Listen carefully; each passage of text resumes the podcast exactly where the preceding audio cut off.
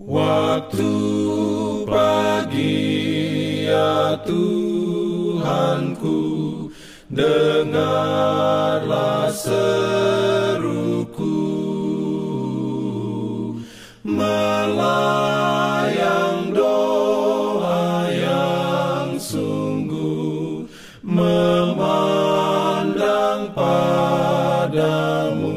Selamat pagi pendengar Radio Advent Suara Pengharapan.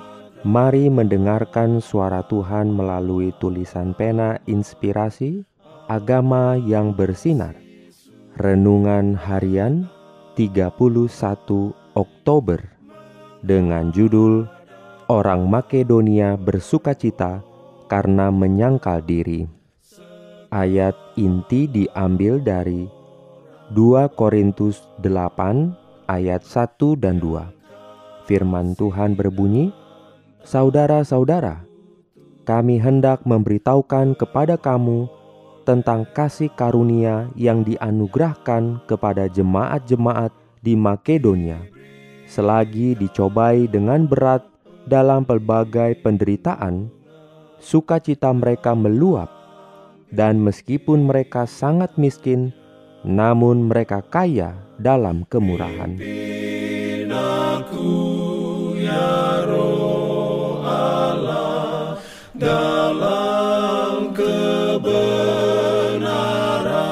Urayanya sebagai berikut.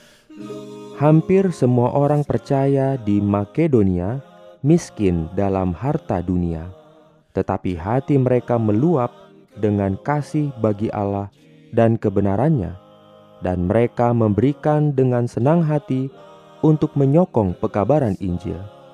Bila pengumpulan yang umum diambil di jemaat-jemaat bukan Yahudi, untuk meringankan orang-orang Yahudi yang percaya, kedermawanan orang-orang bertobat di Makedonia diberikan sebagai teladan untuk jemaat-jemaat yang lain.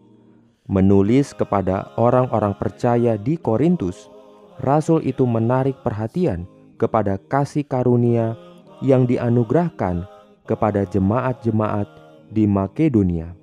Selagi dicobai dengan berat dalam berbagai penderitaan, sukacita mereka meluap, dan meskipun mereka sangat miskin, namun mereka kaya dalam kemurahan. Aku bersaksi bahwa mereka telah memberikan menurut kemampuan mereka, bahkan melampaui kemampuan mereka.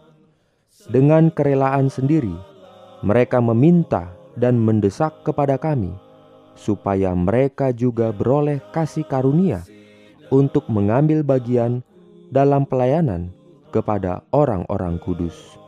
Kerelaan untuk berkorban di pihak orang-orang Makedonia yang percaya datang sebagai akibat penyerahan diri yang sungguh-sungguh. Digerakkan oleh Roh Allah, mereka memberikan diri mereka kepada Allah. Maka mereka dengan rela memberikan dengan leluasa dari harta mereka untuk menyokong pekabaran Injil. Tidak perlu mendesak mereka untuk memberi. Agaknya, mereka bersuka dalam kesempatan untuk menyangkal diri mereka sendiri, malahan keperluan benda-benda dengan maksud untuk menunjang keperluan orang-orang lain. Bila rasul itu hendak menahan mereka, mereka meminta dengan sangat kepadanya untuk menerima persembahan mereka dalam kesederhanaan dan ketulusan mereka, dan di dalam kasih akan saudara-saudara, dengan senang mereka menyangkal diri sendiri, dan dengan demikian berkelimpahan dengan buah-buah kebajikan. Amin. Diberikannya perlindungan dalam pimpinannya. Jangan lupa untuk melanjutkan bacaan Alkitab sedunia. Percayalah kepada nabi-nabinya yang untuk hari ini melanjutkan dari buku Amsal pasal 28. Selamat beraktivitas hari ini.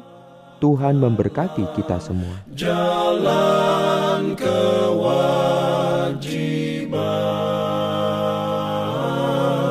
jalan keselamatan.